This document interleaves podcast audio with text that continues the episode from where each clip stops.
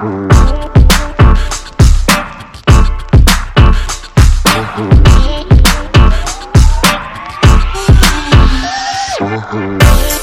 selamat datang kembali di podcast Infos ya, yang mungkin baru mengikuti kita eh, bahwa di podcast Infos ini namanya kemarin udah kita jelasin kenapa namanya podcast. Dan di sini masih bersama gue Lukas dan temen gue. Johnson, halo semuanya. Ya, suaranya masih sama menggema dan ah enak suaranya. Aduh, lebay banget. oh enggak, Uh, by the way mau ngucapin Happy New Year ke semua teman-teman pendengar kita. Oh, iya, Sekarang benar, udah tanggal 2, udah tahun baru ya nih. Kita udah setahun lebih nih kita Iya. mengudara. Kita udah setahun ya. Udah setahun ya, udah ganti 2019 kalender 2020. Iya, iya. Gak kerasa cepet banget sih, gila. Kayak ya gitu kita jadi udah setahun udah melewati kalender baru Iya. Kita udah enif lah ya harus. udah udah Terakhir kita beli kue ya. Iya, iya. Buat rayain enif. Tapi 2019 nih kayak menurut gue tuh kayak tahun yang gimana ya? Mengejutkan gak sih buat lu gitu? Mengejutkan sih maksudnya kalau buat bagi gue sih cepet banget bener-bener. Iya, kalau gue ngerasanya cepet banget sih 2009. Kayak banyak 19 progres yang bisa kita capai di 2019 ya kan? Iya. Kayak secara personal lah misalnya Iya. atau apa pun. Tapi kayak secara nasional dan makro sendiri pun kayak 2019 ini kayak mengejutkan banget sih. menurut gue. Cuman menurut lu gimana? Lu udah achieve itu lu belum kayak resolusi lu yang lu buat di 2018? Ya seperti biasa ya kalau resolusi mungkin kita achieve-nya ya mungkin setengah dari resolusi kali ya baru achieve ya. Dan setengah setengah. resolusi 2020-nya ya adalah revisi resolusi yang kemarin kali. Oke Ya. oke. Kalau lu Sip. gimana kemarin 2019 ada yang udah Eh, dicapai?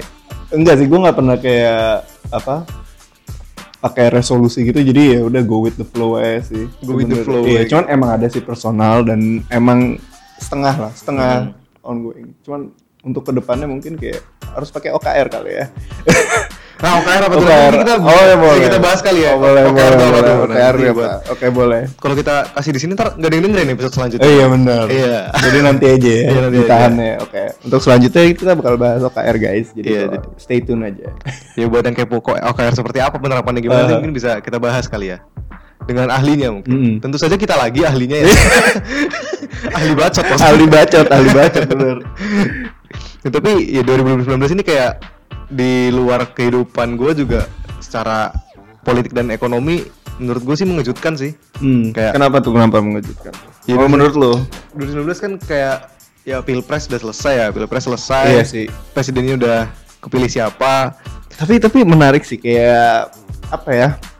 Dari pilpres itu tuh dari yang awalnya berantem berantem musuhan gitu tiba-tiba jadi temenan lagi gitu jadi kayak kocak aja sih sebenarnya politik Indonesia kalau bisa dibilang Iya emang sih kayak yang dulu tuh udah saling menghina kan. iya iya oh parah sih Calon Parah. ini, ini calon ini, ini. Iya. Ternyata temenan Iya, lagi. tau ujung-ujungnya ya iyalah. Iya, malah jadi- udahlah udahlah ini mah cuman pentas Ma- saya sih. Iya kayak jadi apa gitu yang kemarin lu omongin terus jadinya gimana? Iya gimana gitu.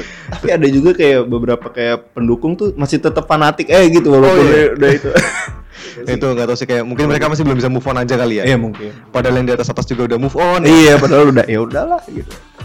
Ya tapi ke- pilihan menterinya juga unik gak sih menurut lu kayak Menurut gue ya sih kayak maksudnya di nggak tahu ya di perdunian startup ini Nadiem jadi menteri tuh something gitu loh. tuh Nadim sih yang gue pengen Uh. gua kaget sih kayak wah gila Nadim akhirnya masuk ke pemerintahan juga. Iya, gue kira gue kira kayak bakalan Ahmad Zaki gitu kayak soalnya kan dia sempat sebelumnya ada isu-isu sebelum Hmm. yang Oh, iya, iya, iya. mundur ini dia mau mundur kan, tapi gue tahu. Gue kira Ahmad Zaki juga sempat kena isu kayak dia eh, apa berpihak pada salah satu eh, iya iya kan. iya iya makanya gue kira kayak ada ada something something gitu. Dia ternyata Nadim sih. Gue menarik sih kayak I don't know dari apakah emang bener bisa capable atau enggak gitu sih Nadim. Cuman gue percaya bisa sih.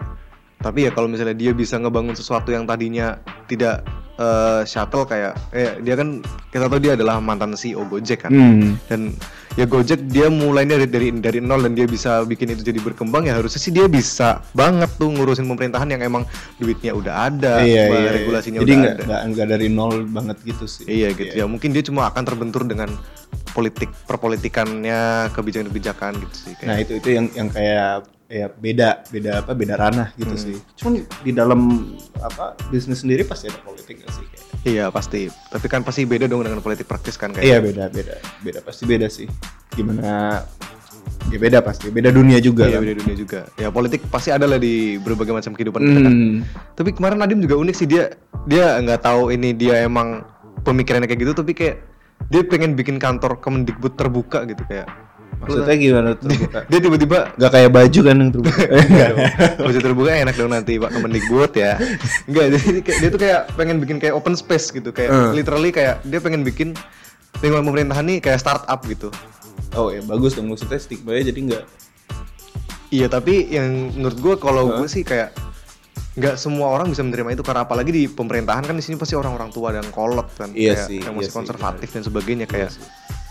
cuman nggak tahu mungkin dengan dia kayak gitu jadinya dia bisa attract banyak kayak apa pemuda millennials gitu yang mau ke pemerintahan masuk ke pemerintahan karena emang budaya yang dia mau ciptain gitu kayak kalau misalnya open space kalau misalnya nggak tahu sih gue kepikirannya kalau misalnya open space itu berarti kayak mirip-mirip WeWork gitu nggak sih Ah, ah. Nah, ya, jadi kan kalau misalnya di WeWork kalau jujur ya kalau misalnya gue ke ke WeWork gitu, ngelihat kayak apa desainnya itu bikin gue makin fokus mengerjakan sesu- sesuatu sih dengan kayak ada tema ya gitu. Jadi lebih ke arah kayak em, apa ya peningkatan kinerja kan, iya iya peningkatan kinerja produktivitas itu secara secara langsung atau nggak langsung gitu.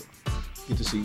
tapi ya itu kan perlu maksudnya kita nggak bisa langsung tiba-tiba terbuka gitu kan apalagi kayak orang tua yang biasanya kerjanya eh, apa ya maksudnya dia biasa hidup kantoran terus tiba-tiba dengan hidup terbuka gitu mungkin malah jadi gua rasa pasti akan ada rasa malas gitu kayak ya ini gue kerja di kantor apa di hutan mungkin dia mikirnya kayak gitu ya kan Cuman nggak hutan juga lah. Itu ekstrim banget sih itu intinya perumpamaannya. kalau mungkin kalau anak muda kayak kita mungkin akan jadi tertarik ya Iya iya. atau bahkan kita nggak usah jadi PNS mungkin tapi bisa eh, collaborate dengan pemerintahan itu malah menurut gue lebih bagus sih Iya sebenarnya sebenarnya sih menurut gua kuncinya di situ sih pemerintahan tuh gimana mereka bisa nge-collaborate sih rather than just being a regulator. Nah iya benar-benar. Yang jadi masalah kan sekarang eh, terutama di banyak di kota-kota kecil gitu ya kayak ya mungkin di daerah jauh dan sebagainya kayak yang pengen anaknya tuh kerjanya jadi PNS atau BUMN gitu yang malah justru tidak open for opportunity untuk bekerja di startup Aha. gitu karena ya mereka pasti mikir kayak eh, safety security-nya mereka Mhm. gitu sih yang jadi masalah sih itu menurut gua jadi ya harusnya mungkin Nadim bisa mengubah itu ya Iya mengubah stigma itu ya Iya. Ya hopefully bisa sih. Maksudnya ya di Gojek aja bisa gitu. Hmm. Dan dia juga jadi mendikbud gitu yang Hmm. bisa bikin pendidikannya jadi lebih maju harusnya bisa lebih mikir kayak ya kerja nggak harus jadi PNS lah untuk Iya. bisa sukses walaupun ya PNS bisa sukses juga tapi nggak Ah. harus jadi PNS kan Hmm. gitu maksudnya Atau ya, ya bisa aja dia kayak ya bener sih kayak kayak kata lo gitu. Cuman kayak em, apa ya? Kan eh, mungkin stigma-nya PNS tuh kerjanya itu itu doang. Mm-mm. Atau apa? Mungkin pengen diubah juga iya jadi kayak jadi seperti uh, apa namanya Startup. culture start, Ah, startup yang dia bangun jadi ya once lu masuk ke situ lu bisa explore macem-macem gitu nggak tahu gua nggak tahu sih ini sotoy-sotoy ya ya balik lagi kan Iya. kita ahli bacot kan tapi tapi ya, maksudnya itu ekspektasi yang yang bagus juga sih dengan ya kita berharap dengan menteri-menteri yang ditaruh oleh Pak Jokowi kan juga kita berharap ada perubahan kan Hmm. salah satu dari Pak Nadiem ini kayak hmm. iyalah kayak dunia pendidikan apalagi yang ya banyak apalagi banyak masalah kayak gaji guru yang rendah dan sebagainya atau orang ya jadi guru tuh sebenarnya bukan passion dan sebagainya ya harusnya sih bisa diubah kayak jadi guru tuh bisa menyenangkan atau pendidikan tuh bisa menyenangkan oleh Mhm. Pak Nadiem sih menurut gue. Iya, iya, bener sih, itu setuju sih. Soalnya gak tahu, menurut gue juga salah satu yang paling penting dalam apa untuk ningkatin kemajuan negara tuh pasti dari ya orangnya sendiri gitu. Jadi kalau emang belajar dari awal dan emang dididiknya bener, ya gue yakin ke depannya Indonesia bisa sih. Soalnya kalau misalnya lihat 2030 kan kita bakal ada yang namanya itu apa ya? Golden generation. Iya, Ah. iya semacam itu. Jadi emang generasi kita nih Mm-mm. itu emang penentu antara Indonesia bisa jadi maju atau Indonesia bisa tetap jadi middle income trap untuk beberapa tahun, ratus tahun ke depan gitu. Mm-mm. Yang sukses tuh kalau nggak salah tuh Korea. Korea sukses.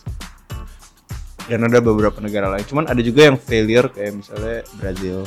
Maksudnya nggak failure sih, cuman ya nggak nggak nggak nggak nggak meng- me- memanfaatkan opportunity itu Mm. sih. Cuman hopefully ya kita bisa di generasi kita bisa bisa bikin Indonesia maju lah. Cuman tentu butuh apa namanya bantuan dari pemerintah juga sih. Iya sih dan ya kita berharap dengan adanya menteri milenial kayak gitu kan jadi nggak terlalu regulatif lah ya, nggak terlalu birokratik. Iya, Heeh, heeh, heeh.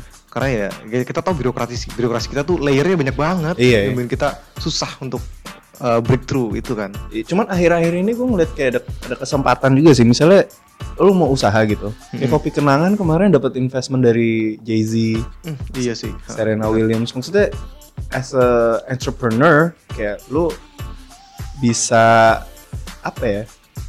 Ya bisa scale up gitu. Lu bisa your business could be big gitu. Jadi kayak berdasarkan kalau dengan lu usaha kayak gitu kan sebenarnya ngebantu secara langsung nggak langsung bantu membantu Indonesia gitu Mm-mm. dengan lu bayar pajak kayak kalau nggak bayar pajak sih sama aja bohong sih. Iya benar. Guys jangan ngegelapin pajak guys, pajak bagus buat Indonesia. Yoi. Cuman pemerintah juga jangan ngekorupsiin pajak ya. Nah, itu dia. Nah, itu dia sih. gitu kan, itu balik lagi ke situ sih. ya itu sih itu kayak pesan kita aja sih. kita juga belum tentu nih bayar pajaknya gimana nih kita. Nggak kita taat pajak. Ya, kita taat pajak. Harus dong, harus taat pajak.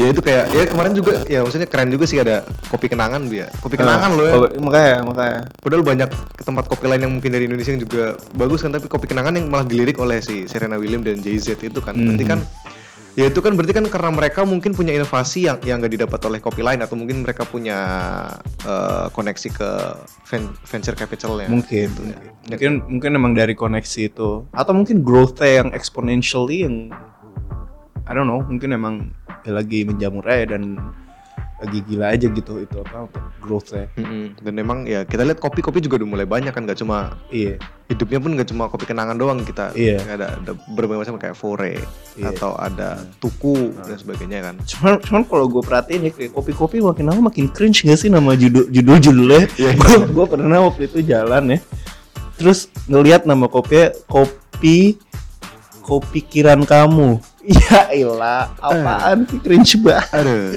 aduh Nggak, nggak, nggak. Ini nggak, nggak disregarding apa Kayak kita, ya ini personal opinion aja sih iya tapi tapi emang iya sih maksudnya kayak eh, malah bikin orang tuh lebih bikin namanya unik-unik tapi belum malah tidak ada inovasi di bidang iya, lain iya, gitu iya. Makanya, jadi Ya asal aja lah nama Mm-mm. kopi kopimu kopi apalah kopi apalah tapi lah, yang mungkin penting ada adanya gitu. kopi kenangan ini juga kali kan di kopi kenangan kan kadang ada kita lihat ada kayak dia kan eh, niche marketnya kan emang eh, orang pencinta lu lu sempat ngikutin ini gak sih indie indie senja gitu Eh, enggak sih belum enggak gue nggak ngikutin itu. Eh, maksudnya sempet tahu ada hype itu nggak kayak orang tuh hobi liatin senja Oh, iya, iya, iya, indie iya, kopi iya, iya. quotes gitu, gitu. nah itu, itu mungkin yang yang niche, niche marketnya si Hmm. kopi kenangan itu kayak bahkan dari namanya aja udah udah ini banget kan udah kayak galau banget tuh kopi Hmm. kenangan gitu kopi kenangan yang yang emang niche marketnya adalah orang-orang kayak gitu dan ternyata itu sukses dan mungkin diikuti oleh eh, perusahaan kopi lain yang yang dia mikir kayak kita kalau bikin kopi yang namanya sangat romantis dan apa mungkin bisa laku kali ya. Hmm. Gue mikirnya gitu tuh. Tanpa mereka mikirnya kan kalau di kopi kenangan tuh ada inovasi berbagai macam inovasi yang bisa bikin dia berkembang gitu. Nggak cuma dari nama doang sih. Cuman menarik juga sih namanya dari kopi kenangan gitu. Soalnya nggak tahu ya. Gue nggak tahu target marketnya to be exact. Iya. Cuman menurut gue dengan dia punya nama kayak gitu target marketnya millennials gitu nggak sih? Iya benar. So- soalnya nggak tahu sih. Waktu sebelum ada kopi kenangan, kopi fore gitu. Kopi-kopi itu kan mahal-mahal tuh. Gitu kayak ya kayak misalnya 50 ribuan di range harga segitu. Terus dengan ada mereka ini yang range harganya notabene di bawahnya Iya, iya. kayak setengah setengah harganya bahkan Hah. setengah atau seperempat harganya gitu. Jadi gue mikirnya ini apa ini eh, seperkopian apa ya kalau bisa dibilang on the go apa ya on demand kopi ya atau apa on on kopi on the go gitu ya Mm. emang mereka ngincer milenial ta- apa eh, targetnya milenial atau gimana gue ngerti sih kayak gitu Tapi menurut gue itu juga salah satu disruptifnya dari kopi sih. Karena Iya, kan selama iya. ini kan kopi yang dijual nggak cuma kopinya kan yang bikin mahal kan kayak Mhm. Starbucks dia ngejual tempat juga dong. Iya sih. Coffee Bean dan ap- apalah Excel Show. Heeh. Nah, si kopi kenangan ini adalah salah satu pionir yang dia bukan ngejual tempat loh. Jadi Mhm. bahkan jarang kan kita lihat ada tempat maksudnya eh, tempat kita bisa duduk di situ loh. Kebanyakan kita emang beli. yang yang di GI bisa duduk sih Oh iya ya. kopi kenangan kan Iya, kopi kenangan Iya. juga bisa. du- iya iya. Gue waktu itu sempat nyari di beberapa tempat kopi kenangan. tapi emang ada eh, banyak kan yang nggak bisa nah itu maksud gue, itu, maksudnya iya. dia ada beberapa yang bisa duduk dan sebagainya, tapi emang eh, utama dia adalah ya itu tadi coffee on the go itu kayak yang bisa diambil dan itu yang mungkin tapi dan dia berinovasi di, di eh, inovasi rasa dan sebagainya jadinya Hmm. orang udah harganya murah terus rasanya banyak ya gimana orang nggak mau apalagi milenial kayak kita kan Iya. emang emang ya duitnya dikit kan bukan rahasia lagi jadi ya itu sih yang menurut gue yang bikin kopi kenangan tuh salah satu pioneer coffee on the go yang Hmm. akhirnya bisa boom juga gitu regardless the rasa yang kita Iya sih. mungkin subjektif pasti. Iya sih. benar sih. Cuman ya nggak tahu sih. Gue kalau untuk kopi rasa-rasa ya mirip semua kopi mirip-mirip nggak sih? Nggak tahu ya kalau gue mungkin bukan karena pecinta iya kopi bukan, kali ke- bukan karena pecinta gue lebih ya. kayak kalau kopi tuh lebih arah untuk manfaatnya aja sih. Oh iya apa tuh misalnya? Maksudnya biar nggak ngantuk. Oh kayak ha, gitu. ha, ha. the the benefit of ya minum kopinya itu sendiri rather than wah gue rasa ini nomor satu nih kayak kopi Toraja sama kopi Arabica ya, ah, gue nggak tahu men. Rasanya sama-sama ya kopi men. Iya sih dari sih. lidah gue bener sih iya. Ini personal opinion aja sih. Iya, un- dan unpopular opinion juga tuh karena banyak zaman sekarang tuh orang kayak sotoy-sotoy kopi gitu gak sih? iya iya iya iya. Kalau gue sih eh, kopi sama ya gue minta manfaatnya doang gitu iya, bahkan kita sampai bingung sendiri nih ada uh, americano, espresso dan Nah, sebagainya. iya, iya. Bedanya itu di mana gitu? Iya. Oh kalau itu gue tahu bedanya. Oh, iya, iya. Kalau itu gue tahu bedanya. emang, emang gue parah aja sih. Tapi kalau kalau kalau emang rasanya kopi Toraja Arabica gue nggak tahu men itu bedanya Hmm. Iya. apa rasanya gitu sih. Iya, bahkan- kayak acidity-nya berapa, acidity-nya berapa terus kayak ininya berapa kan. Ya gue nggak- peduli juga sih gue sejujurnya. Iya, tapi emang ya itu namanya uh, kopi-kopi kopi-kopi apa ya namanya kopi-kopi ngetren ya kopi Oh, kopi, yang sekarang kopi. itu emang yang lagi kayak gitu kan yang Ah. bentuknya kopi susu kopi susu gitu. Ya itulah. Ya niche marketnya berarti emang orang yang awam kopi juga dan emang dia pengen menikmati hype aja kali kayak Hmm. ya kopi sama kenangan. sama yang kayak ya tipe-tipe gue lah generasi ya kaum kaum Miss Queen inilah. Iya. Bahkan rasanya bahkan eh, apa ya diferensiasi produknya pun dia juga namanya kan kayak di di kopi kan di kopi kenangan tuh ada kayak kopi kenangan mantan. Iya, Ya gitu-gitu kan yang Mungkin ya, milenial kan belum pada menikah nih. Eh, eh, eh. maksudnya ada ya beberapa ada yang udah menikah tapi most of the most of them ya belum menikah juga Iya. kayak gitu jadi emang mungkin emang dia ngincernya ke arah-arah kayak gitu menarik sih menarik, menarik. Iya menarik juga sih. Tapi Hmm. tadi lu sempet eh, nyinggung kayak Ahmad Zaki dan WeWork ya, Hmm. yang kita tahu dua orang ini dua dua dua yang kita sebut ini emang lagi 2009 ini sangat mengejutkan juga nasibnya Hmm. nih kayak Ahmad Zaki ternyata yang selama ini eh, kita kenal dari iklan-iklan konyol yang mereka akhirnya harus turun dari CEO Bukalapak kan. Ah. Iya menarik juga sih maksudnya Hmm. eh, gue gak tahu sih mungkin sole purpose dari Ahmad Zaki kenapa dia mundur Hmm. emang dia kan eh, rencana pengen buka mentorship apa terhadap startup startup yang baru. Mm-mm. Gua tapi don't know. Ya sayang aja sih maksudnya buat dari founder itu untuk mundur dari startup yang dia bikin gitu. Gitu sih. Ah, gua tahu karena mungkin financial things atau emang personal things yang bikin dia mundur. Gua tahu sih atau mungkin kepentingan shareholdersnya Hmm, bisa jadi sih. jadi banyak faktor yang gua tahu di belakangnya gitu sih Tapi ya emang gak sih kalau misalnya ketika lu misalnya lu adalah founder sebuah startup dan Hmm. akhirnya startup lu di dibeli lah atau Hmm. di- didanai oleh eh, berbagai macam Hmm. pihak gitu kan. Akhirnya lu tuh nggak nggak bukan memiliki secara dalam arti per- kepemilikan perusahaan ya, tapi Mhm. kayak memiliki kayak idealismnya atau mungkin eh, visi ke depannya yang yang memiliki itu eh, perusahaan-perusahaan yang ngasih duit ke lu, ngucurin dana ke lu itu nggak cuma memiliki perusahaan tapi juga justru malah memiliki eh, tujuan yang berbeda dengan lu sebagai founder gitu. Nah mungkin itu kali yang yang bikin si Ahmad Zaki akhirnya kayak mungkin udahlah lepas aja lah gitu. Gua mungkin gue pengen jalan misalnya dia pengen ambil jalan A ternyata eh, terhalang oleh berbagai macam kepentingan shareholders akhirnya dia mungkin. Mungkin mungkin bisa aja jadi kayak gitu. Maksudnya kayak ya kan ya ada yang namanya uh, shares tuh diluted kan. Hmm, ya uh, wajar sih kalau misalnya bilang ya namanya juga sharesnya juga udah tinggal satu persen gitu. Ya udah mendingan exit aja gitu. Toh udah udah lagi di iya. dijalanin udah satu persen juga yang masa kita yang uh, kerja keras banget Hmm. cuman untuk kepentingan mereka yang kita satu persen yang menarik tuh waktu itu uh, Facebook sih Mark Zuckerberg. Dia tuh jual du- jual shares dia itu sebesar 1,5 persen. Hmm. 1, koma berapa persen itu Uh, to be exact gua lupa. Ntar bisa dicek sih. Itu seharga 200 juta dolar Wow. ke Microsoft. Gimana nggak semangat coba kalau kayak gitu? Lu masih punya 50% of the shares?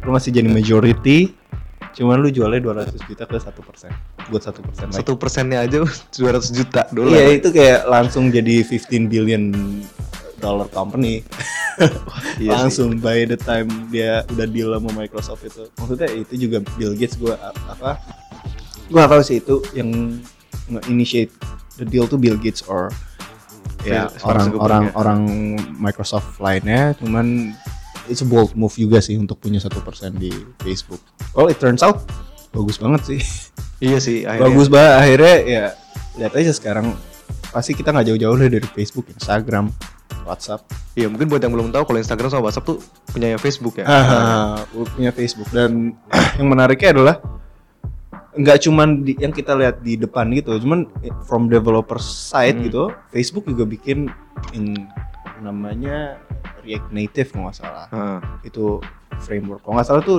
dari dibikin itu oleh ya, komunitas Facebook itu, developer Facebook. Terus selain itu juga kalau misalnya lo deep into search engine gitu, itu ada yang Open Graph. OG itu buat SEO Hmm. itu tuh buat jadi kalau misalnya kita ngepost langsung ada yang muncul apa namanya misalnya lu nge-share link Iya. gitu terus share linknya itu ada gambar sama ada Oh, title-nya ada description-nya ha. nah itu yang bikin ternyata tuh juga dari Facebook gitu jadi nggak cuma yang kita lihat di depan doang cuman yang dari belakangnya juga mereka tuh wah oke banget sih gitu from technology side-nya Iya dan Gitu mereka sih. juga ada inovasi mereka bikin Libra juga. iya iya nah Kan itu dia Kabarnya mereka juga bakal bikin OS yang lain Android kan. Nah itu dia kan. Jadi emang ya it's benar-benar lebih dari 15 billion company sih, 15 Iya. billion dollar company. Iya, secara secara uh, valuasi juga mereka makin tinggi dan secara idenya juga jadi makin wild kan, makin Iya. makin Kalau ID itu simple sih, connecting people throughout the world. iya. Kayak wow, gila sih. Awalnya dari situ ya. Awalnya dari Sekarang situ. tapi kita lihat dia ke mana-mana. Emang ya, ya benar sih connecting people, Iya, connecting iya. people and businesses. Dia jual ads, jual ads ke lebih gimana ya, lebih targeted lah marketnya fokusnya. Mm-mm. Ya walaupun Facebook kemarin sempat diterpa badai ini ya masalah privacy kan. Iya. Walaupun akhirnya dia dia wah, waktu itu di eh, apa ya kayak Facebook launching berbagai macam produknya dan dia bilang saat ini kita sedang concern sama data privacy data. Dia, Iya. dia bilang sendiri kayak gitu karena karena kita kemarin habis kena masalah kayak ya itu good move sih kayak dia mengakui kalau dia kemarin sempat bermasalah Iya, dan dia iya. memperbaiki itu dan ya kita lihat sekarang Facebook juga udah mulai makin meningkat kan Hmm. eh, dari segi bisnis dan juga dari sebagai eh, aplikasi perkembangan juga gitu.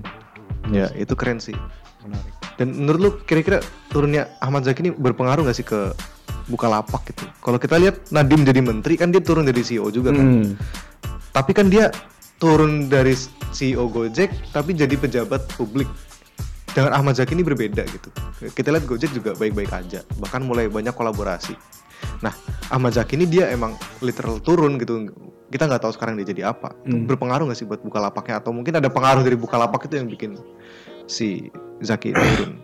I, I don't think uh, bakal pengaruh signifikan sih. Gue nggak nggak nggak nggak nggak ngeliat kayak pasti Ahmad Zaki juga udah mikirin kayak kalau gue turun tuh bakal kayak gimana sih Bukalapak Mm-mm. dan kenapa dia sampai beneran mundur itu pasti udah percaya banget lah sama sama yang bakal ngegantiin dia. Toh kan dia co-founder. Iya, iya, Satu iya. lagi co-founder yang sekarang jadi apa CEO-nya gitu. Jadi pasti dia udah percaya banget lah, udah bisa, udah tahu juga lah sevisi semisi ya. Bayangin aja lu udah berapa tahun bareng dia gitu. Bener, bener. udah kayak pacaran gitu istilahnya kalau apa uh, founders partner gitu kan. Pasti udah berapa tahun, pasti udah percaya lah. Ma- Makanya yang gue bilang ya nggak begitu signifikan sih. Pasti udah ada perhitungannya kenapa dia tuh mundur dan ya kira-kira bakal ada resiko nggak sih changes gitu. Iya, dan kita nggak tahu juga ya apakah Ah. nanti changesnya bakal signifikan apa Iya. enggak gitu ya. Ya pasti kita sih berharapnya dengan mundurnya Ahmad Zaki nggak mempengaruhi apa apa di Bukalapak Mhm. ya karena ya nggak dipungkiri juga gue tuh ada kan di Bukalapak tuh ada produk investasi kan Hmm. kayak emas, buka dan reksadana. Hmm. Gue juga naruh di situ gitu. Oh, nice, nice, nice. Gue juga naruh di situ. Dan, ya kalau misalnya Bukalapak ada apa-apa kan, gue juga ikutan panik gitu. Gue Iya. berharap Bukalapaknya nggak nggak kenapa-napa sih. Cuman emang kayak ada beberapa poin di mana eh, maksudnya nggak cuma di Indonesia di di luar gitu ya Hmm. dengan kayak misalnya mundurnya CEO atau kayak CEO itu ngapain itu Hmm. berpengaruh dampak banget kalau misalnya dia tuh udah IPO gitu. Jadi Hmm. initial public offering gitu udah udah udah pokoknya share saya udah untuk publik lah, udah dibeli bisa dibeli secara publicly gitu. Dengan kayak misalnya Elon eh, contohnya Elon Musk nge-tweet misalnya A gitu itu bisa berdampak berpengaruh either dari stoknya bakal naik atau stoknya bakal turun gitu sih. Jadi sangat berpengaruh. Jadi cuma kalau misalnya dari yang Bukalapak belum IPO. IPO pun ya I don't know. Nggak tahu sih. Itu Yang tahu kan internalnya aja. Mungkin gue rasa kalau kayak gitu cuma ke performance Performance, performance internal. di internalnya aja Yes. kayak ya misalnya banyak orang jadi nggak pengen pakai Bukalapak kayak waktu kemarin ya waktu si Ahmad Zaki nge-tweet masalah yang kemarin tuh yang Iya, iya, kira iya. berkubu Ah. kan akhirnya kan Bukalapak waktu itu sempet ada boykot Bukalapak dan sebagainya Iya, tuh, iya. ya kan Iya. karena itu sih tapi nggak nggak nggak nggak do- nggak cuma CEO doang loh yang nge-tweet kayak gitu mempengaruhi saham waktu itu pernah Kyle Jenner nge-tweet dia tuh nggak nggak udah dia cuma bilang gini emang cuma gue di sini ya kalau bahasa Indonesia nih emang cuma gue di sini ya yang udah nggak pakai Snapchat langsung tuh Snapchat an- anjlok Anjlok. maksudnya kayak ya emang kalau udah IPO ya namanya publik kan iya, itu mulai dia. milik publik dia wah segala sentimen tuh langsung mempengaruhi ke performa mereka tuh Cuman nggak tahu ya. Menurut gue tuh Snapchat tuh kayak di, di- dibunuh sih sama Instagram. Hmm, Soalnya waktu sih. itu tuh pernah kayak ada eh, eh nggak nggak kayak sih. Waktu itu pernah kalau nggak salah Snapchat tuh ditawarin iya iya billion dollar sama Facebook, either Facebook atau Instagram gue lupa. Cuman ditolak.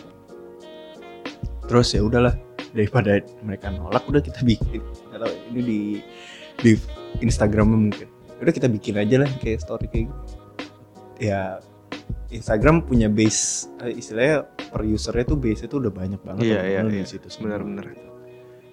gue yakin banget waktu itu tuh yang punya Snapchat pasti punya Instagram Iya. tapi yang punya Instagram belum tentu punya Snap- Snapchat Iya, kayak iya. gitu jadi makanya ya udahlah kita bikin aja nih story di sini jadi orang-orang tuh makin lama tuh ya ya udah ngapain lah dua-dua pakai dua-dua gini jadi iya bener sih bener. kayak istilahnya ya di, di kill iya gitu sih menurut gua. Iya itu gue jadi Makanya keingetan kayak lu pernah nonton film The Founders gak? the founders? Iya filmnya tentang eh, Ray Kroc yang punya bukan yang punya sih yang akhirnya dia menguasai McDonald. Oh, belum belum. Gua belum belum belum nonton ya. Jadi di akhir film tuh jadi intinya tuh Ray Kroc dia nge ngembangin bisnisnya McDonald yang tadinya dimiliki oleh McDonald bersaudara. Dia ngembangin lebih berkembang daripada waktu si McDonaldnya. Waktu si McDonald bersaudara ini punya bisnis. Akhirnya kayak ada deal gitu bahwa si Ray Kroc akhirnya ngebeli haknya nama McDonald gitu jadi si McDonald bersaudara ini boleh punya fast food tapi nggak boleh punya nama McDonald nice karena udah dibeli sama Iya, Ray Kroc. Dan setelah deal, deal itu salaman doang, nggak pakai tanda tangan dan nggak pakai Mhm. eh, kertas kontrak gitu.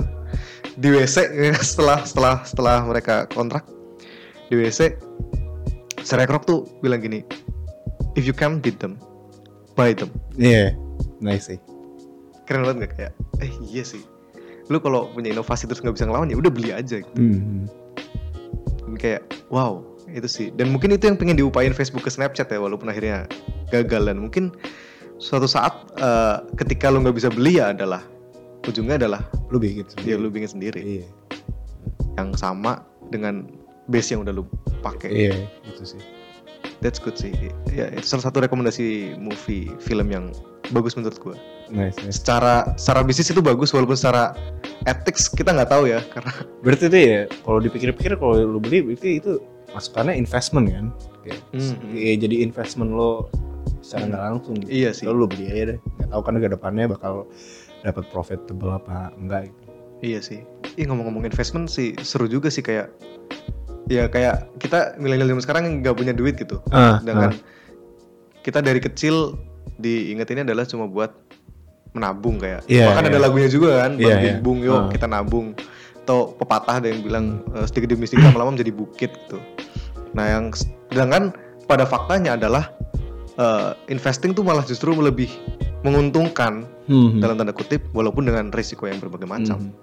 Kan maksudnya gue juga jadi bingung gitu kayak gue tuh harusnya tuh nabung atau invest. Kalau kalau lu gimana? Kalau menurut gue nggak salah sih dua-duanya. Hmm, Gitu. Lu bisa nabung juga, hmm, bisa invest juga gitu. hmm, hmm. Maksudnya tergantung dari eh, apa risk apa risk appetite lu sendiri gitu. Kalau lu misalnya investing kayak ya lu ada kesempatan kalau lu bakal kehilangan risiko kehilangan uang itu kan. Hmm. Maksudnya atau merugi lah istilahnya. Kalau misalkan lu dari saving sendiri ya, lu pasti tetap ada uangnya. Cuman untuk naiknya dapat bunganya itu nggak sesignifikan dari invest Hmm. investment keuntungannya kayak gitu. Cuman balik lagi, kalau emang maksudnya eh, apa hidup kan ini unpredictable ya. Iya. Pasti kalau gue ya, kalau gue pasti punya yang namanya emergency fund gitu. Jadi emergency fund itu ya gue tabungin juga gitu.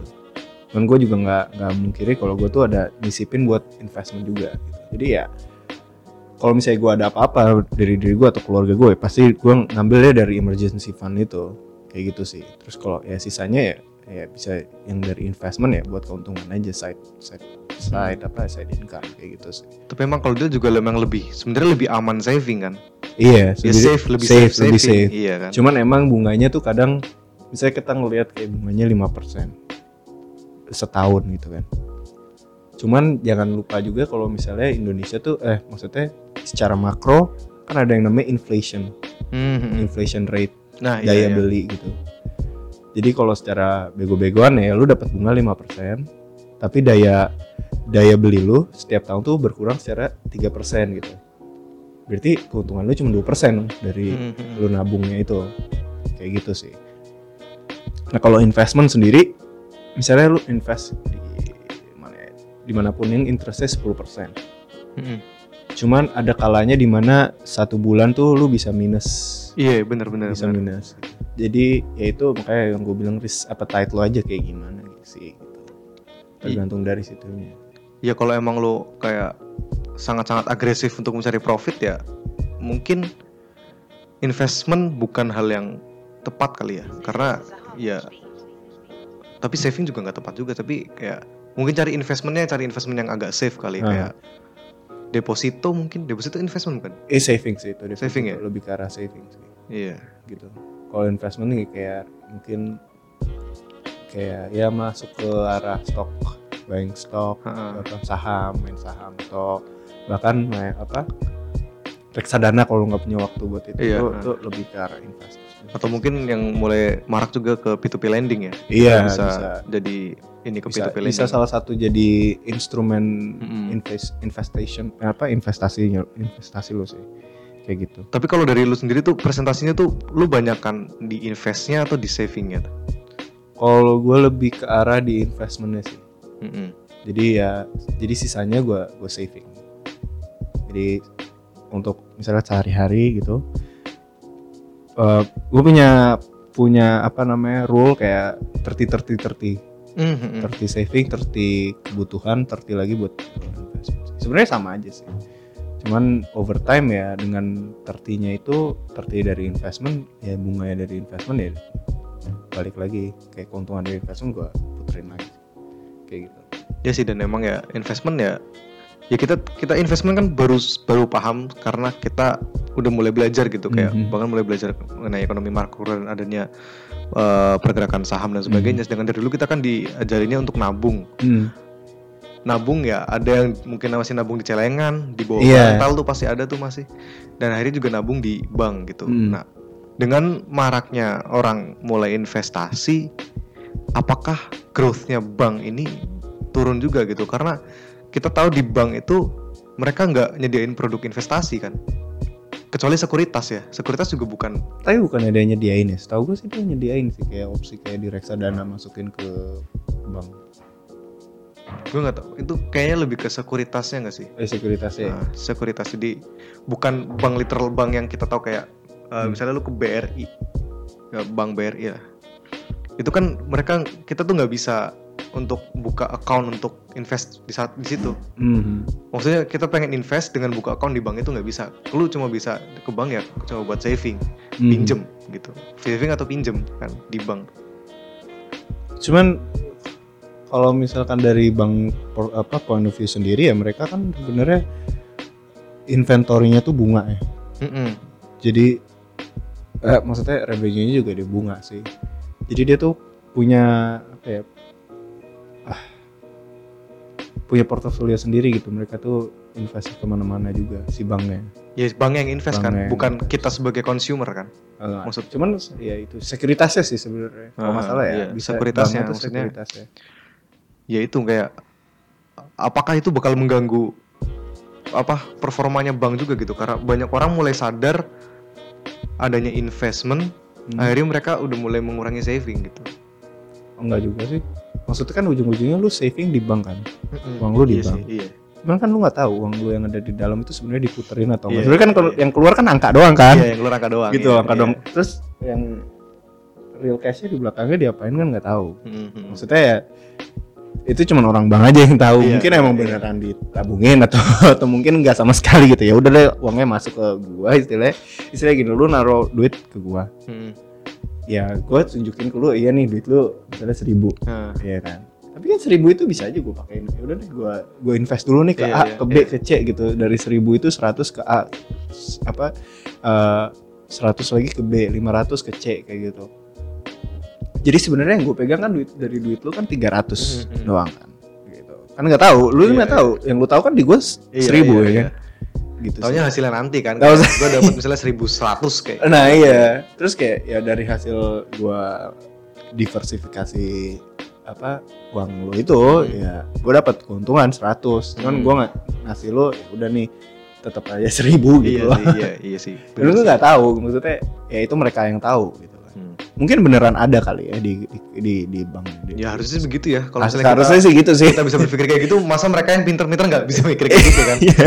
Pasti sih, tapi ya tapi ya itu kayak bank tuh juga udah mulai kerja sama sama fintech juga kan? Kayak, udah udah udah udah. Dan maksudnya ini juga sebenarnya lebih ke arah kolaborasi sih. Aha. Heeh, soalnya eh, yang eh, dengan ngobrol, ngobrol sama beberapa bank karena, karena mereka dia tuh mau eh, dia kalau misalnya mau minjemin itu tuh ada punya risk appetite sendiri gitu. Mm-mm. Sedangkan kalau fintech risk appetite tuh lebih lebih lebih tinggi Iya iya. dibanding bank gitu. Dan kenapa fintech tuh bisa karena mereka tuh punya teknologi. Mhm. Teknologi di mana yang mereka fokus ke ya udah nih kembangin teknologinya misalnya pakai AI, machine learning dan lain-lain gitu. Itu buat manfaatin oh ini loh, gue bisa nyerap uh, risk appetite yang lu mungkin less buat lu tuh kurang kurang lu apa kurang lukratif gitu buat dipinjemin segitu kayak gitu sih. Makanya fintech tuh mau buat nyalurin karena teknologinya itu sih. Tapi bukannya bank dengan berbagai macam infrastruktur yang dia dia punya, bahkan bank juga munculnya kan udah lama gitu. Mhm. Harusnya mereka bisa punya teknologi itu nggak sih? Seharusnya yang sih ya. seharusnya nggak butuh fintech. Tapi ya, tapi ya secara fakta malah fintech tuh makin berkembang dan makin masyarakat malah makin pakai fintech.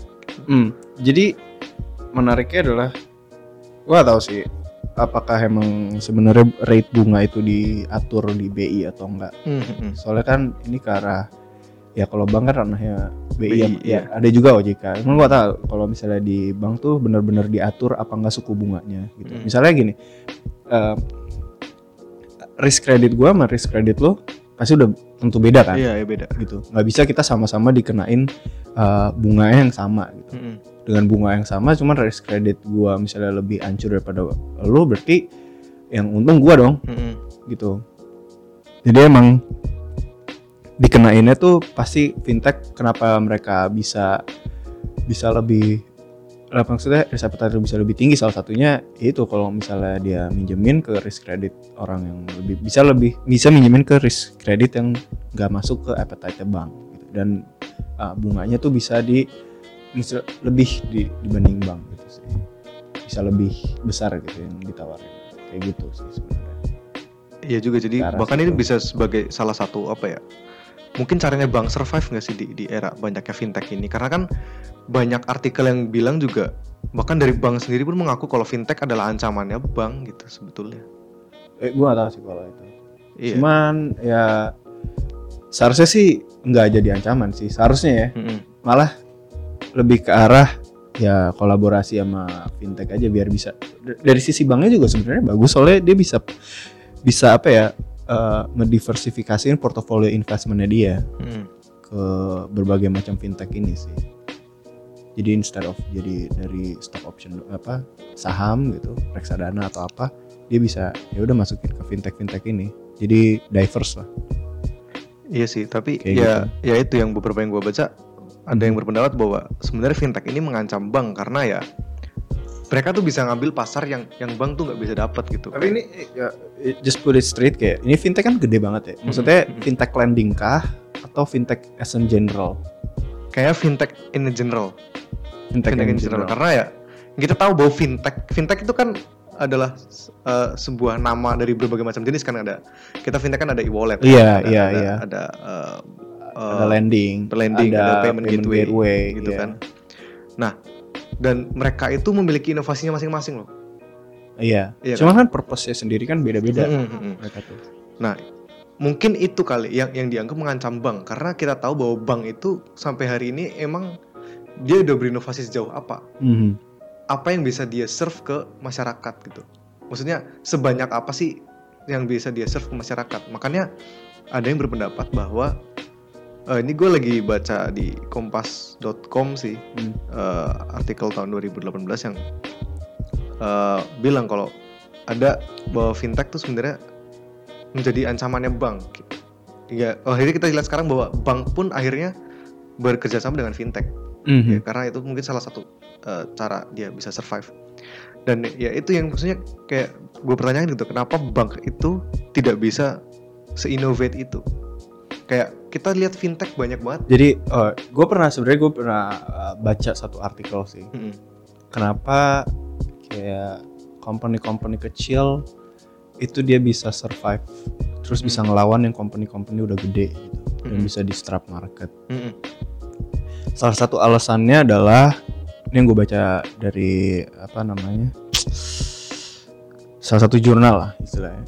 Karena kalau misalkan company gede, they tend to ya udah karena dia udah punya bisnis model yang udah lama dan udah proven, yang udah apa namanya, ya istilahnya udah proven lah. Mereka ya udah focusing ke situ aja gitu. Rather than dia innovate yang punya R&D yang lebih besar, yang belum tentu ini tuh bisa balik modal gitu Mm. istilahnya gini lu lu jual misalnya kursi jualan kursi profitnya marginnya udah gede Mm. instead of lu bikin meja nextnya lu apa lu optimize aja tuh kursi gitu. Iya iya. mulai dari costnya lu turunin gitu terus lu marginnya lu gedein itu kan bisa aja Mm-mm. jadi lu fokus on that thing produk aja dan siapa yang bikin kayak mejanya itu company lain gitu Mm-mm. Nah, ko- eh, nah kalau untuk kayak untuk yang kecil-kecil yang startup fintech misalnya, ya they focus on ya udah gue bikin meja nih, terus ya udah gue coba bikin pintunya gitu. Mm-mm. Jadi jadi mereka tuh bisa banyak hal yang mereka lakuin karena mereka innovate gitu sih. Lebih ke arah situ mungkin. Cuman balik lagi gue nggak tahu sih. Gue ku- eh, nggak terlalu setuju sama pernyataan yang, yang artikel itu soalnya gimana ya? Pasti gue yakin regulator tuh udah mikirin kalau misalnya dengan ada fintech apakah industri ini akan survive apa enggak Mhm. kayak misalnya ada e-wallet ini banknya gimana gitu apakah semua uang or- nasabah akan dimasukin ke e-wallet? Cuman kan ternyata enggak. E-wallet kan punya batas juga tuh kalau Iya. salah untuk penetapannya. Dibatasin gitu. Dan fintech lending juga dia nggak bisa lebih dari berapa apa m gitu untuk Mhm. pinjamannya. Jadi masih harus ujung-ujungnya ke bank juga kalau melebihi uh, sekian nominal sekian gitu. Gitu sih. Jadi kayak emang pasti gue yakin mereka tuh tetap masih mau uh, ngadain industri-industri yang udah ada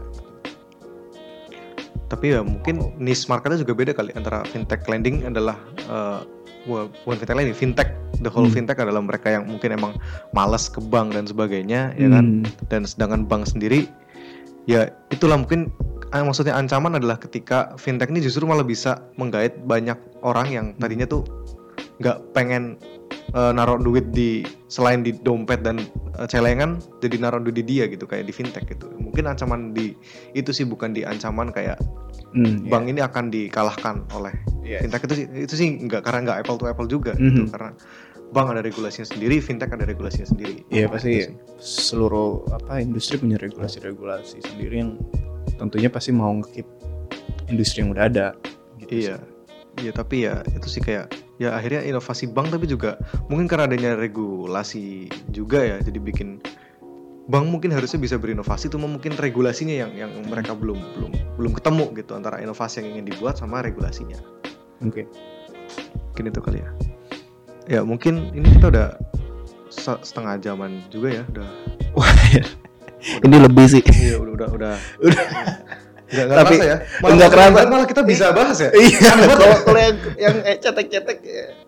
Cara apa dia sih gitu sih sebenarnya. Cuman regardless ya sebenarnya bank juga butuh ini juga sih. Payment gateway gitu. Hmm. Biasa soalnya ya dia juga bisa monetize juga dari payment gateway itu sih. Ya pokoknya gitu sih sebenarnya. iya ha. Kalau gua ngeliatnya bukan bukan. Hmm, ya oke mungkin buat eh, menyimpulkan aja nih kayak tadi kan kita sempat bahas mengenai eh, investing dan saving dan juga Hmm. bank. Kayak kalau dari lu sendiri tuh kenapa sih kita tuh harus invest dan apa sih keputusan yang bikin kalau ini adalah saatnya gue invest gitu. Mungkin dari lu sendiri ya bukan bukan yang bisa di apa biar, biar pendengar tuh bisa ada insight lagi ke ah ini mungkin saatnya gue invest nih karena begini-begini gitu. Em, jadi gini sih apa namanya Eh, ada investor salah satu investor eh nggak sih jangan jangan contohnya jangan itu sih gimana ya kalau misalnya lu mau hidup hidup hidup gitu gitu aja ya nggak apa apa sih kan Hmm. ini pilihan hidup ya Hmm. kalau emang mau eh nge-save hmm, kalau misalkan lu mau hidup gitu gitu aja Iya, iya.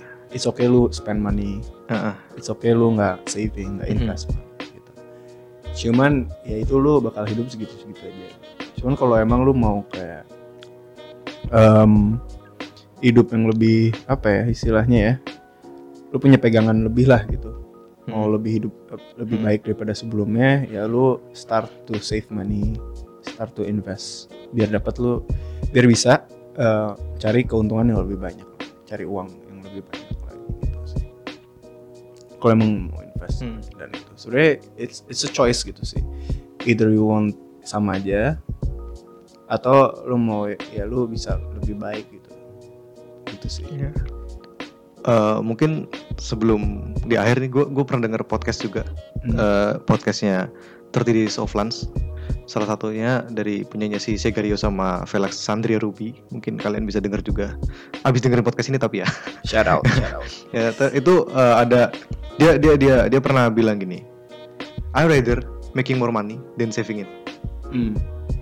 gitu kayak gue tuh pengen bisa kayak gitu juga gitu kayak dia ada kalanya orang tuh berat untuk save money. Jadinya dia memilih untuk making more. Make make ya ya making more kayak wah ini kayak in- insight insight seru juga sih dan ya mungkin ketika lu adalah orang yang males saving juga dan bahkan males males uh, creating more atau belum nemu langkahnya Hmm. creating more money making more money ya investing mungkin adalah salah satu caranya dan itu karena terutama buat lu yang suka challenge ya karena Iya, iya. karena karena investing is a challenging. Eh, Maksudnya eh, salah satu form of investing jangan cuma jangan jangan jangan mikir kayak cuma itu tuh main di saham Aha.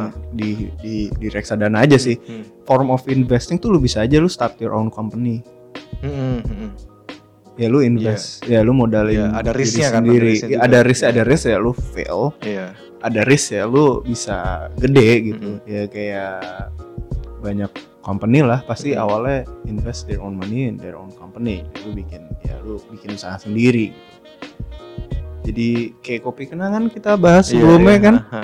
pasti mereka ya invest dia bikin R&D dia- dia bikin apa uh, cupnya dia bikin kopinya Iya, iya, bikin iya. mes- apa beli mesinnya itu kan Hmm, form of investing hmm, hmm. cuman emang capitalnya kalau misalnya kayak gitu bisa aja sih ya nggak harus sebenarnya nggak invest bisa in many ways in form gitu kayak UPS dia minjem uang 60 dolar Mhm. dan minjem uh, dia kan logistic company ya Iya. dia minjem 60 dolar tuh buat nge buat perjalanan Mhm. dan eh tapi correct me if I'm wrong ya dan dia minjem uh, sepeda orang Mhm. buat nganterin itu foundernya tuh berawal mula kayak gitu cuman dia duit jadi it- uh, investment couldn't be get more any cheaper than that gitu couldn't get any cheaper than that. Maksudnya orang ngutang dan minjem eh bisa gitu. Jadi UPS yang segede gaban sekarang udah kayak gitu sih. Jadi invest in it could be time energy and money. Money is just tool sih. Ya ya mungkin itu kali ya yang bisa mungkin gue sederhanakan kayak kalau lu emang pengen hidup lu agak lebih eh, ada sesuatu lah Mhm. ya kalau bisa sih lu mulai invest dari sekarang. Karena ya dengan apa yang udah lu lu lakuin saat ini lu bisa dapat more Mhm. daripada lu cuma saving. Iya. Saving lu pasti dapetnya cuma segitu-segitu doang. Dengan investing lu emang butuh more effort emang butuh more energy tapi yang lu dapat juga pasti. pasti lebih ya high risk high uh, high risk high rewards. Ya benar. ya mungkin High risk, high ya, itu aja kali ya Johnson ya? Itu aja sih paling cukup menarik sih. Ya, cukup menarik ya. Ya kita sekalinya bahas yang serius malah bisa panjang ya. Iya. Cuman deh balik lagi kita ahli bacot aja sih. Iya, kita- kita- kita bukan ahlinya. kita banyak sotonya ya. Iya, ini ini semua personal opinion aja. Sih. bener. Ya, siapa tahu kita nanti bisa mengundang orang yang ahli ke sini ya. Iya iya iya siapa tahu. Cuman bisa request aja kita. sih. Bisa iya. Kalau kalian mau request ada yang mau ikutan boleh banget. Iya, boleh boleh. Boleh Ya, ya mungkin eh, itu aja kali ya. Eh, Terima kasih buat yang dengerin sampai episode kali ini dan Heeh. jangan lupa tunggu di episode-episode selanjutnya. Ya. Ya, bye bye. bye